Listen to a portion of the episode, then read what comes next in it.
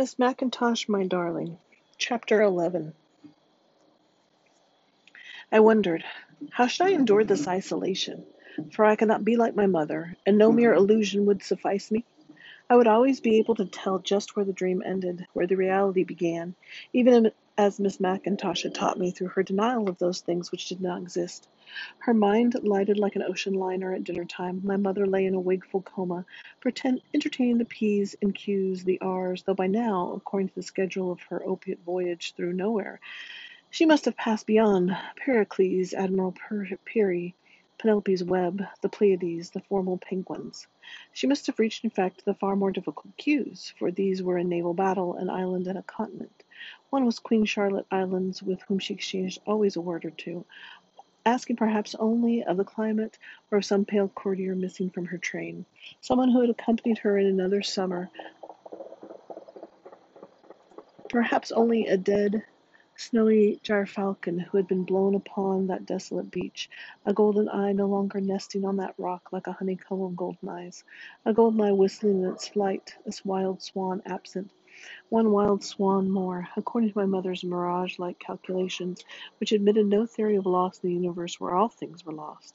Another visitor was the proud, cold, utterly snobbish Queen Maud Mountains, colder than Boston society, an Antarctic continent on the south edge of the Ross Sea, a coastline of frozen, phantasmal peaks where the human voice was seldom heard, if ever. When Queen Maud Mountains came into my mother's velvet shrouded bedroom, coming like the mountain to Mahomet, my mother felt as if her eardrums would burst, as if her heart would stop and the bell ropes were frozen, so she could not call a servant.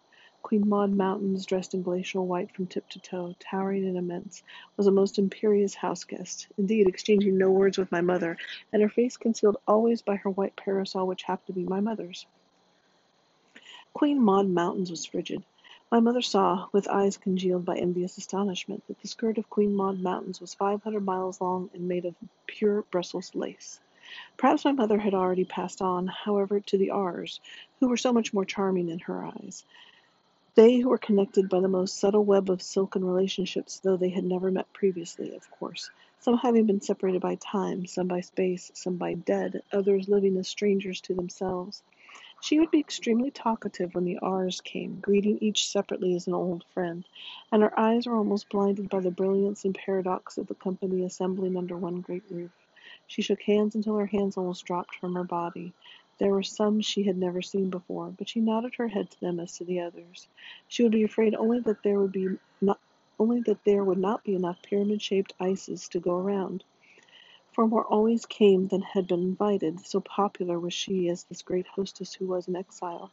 There was, of course, Mr. Res Takama, who was the drug bottle, in any number of forms shifting and merging into each other. There was also the bemused Egyptian pharaoh who was, as could be seen, Ramses I, II, III, each wrapping being a different and older king as he realized when unwrapping himself in my mother's enchanted presence that the beautiful parabolic confusion of his dream life had been caused by the fact that he had been partitioned into many cells without his knowing it, without his consent, that as Ramses III he had dreamed the dreams of Ramses I, who was already dead. There were runes, roulades, rubrics, royal masts, rose windows, Roman numerals, many riddles, many red caps in the Grand Central Station. There was Roland, who was killed at Roncesvalles. There was Rims- Rimsky Korsakov, who never came except in Mr. Spitzer's absence, as my mother would afterward tactlessly remind Mr. Spitzer that he had missed a great composer of music which was not altogether silent, that he had also missed the great English portrait painter Sir Joshua Reynolds, and the constellation known as the Great Ram. What delightful company Mr. Spitzer had missed! He had missed Raphael's tomb, the songs of Ronsard, Mr. Res Takama, tracing a lost heir to no property.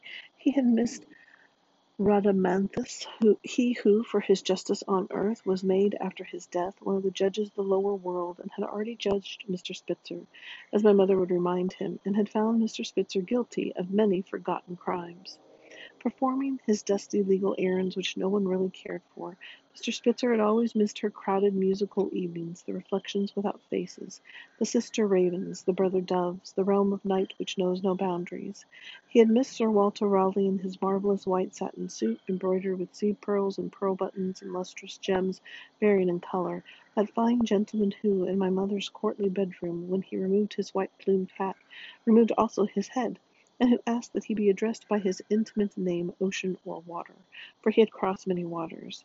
He was also, as his head explained, the head of a society of night devoted exclusively to aesthetic proposi- propositions, such as that man had existed before Adam, and God is nothing but an idea in the mind, and God is dog, spelled backwards.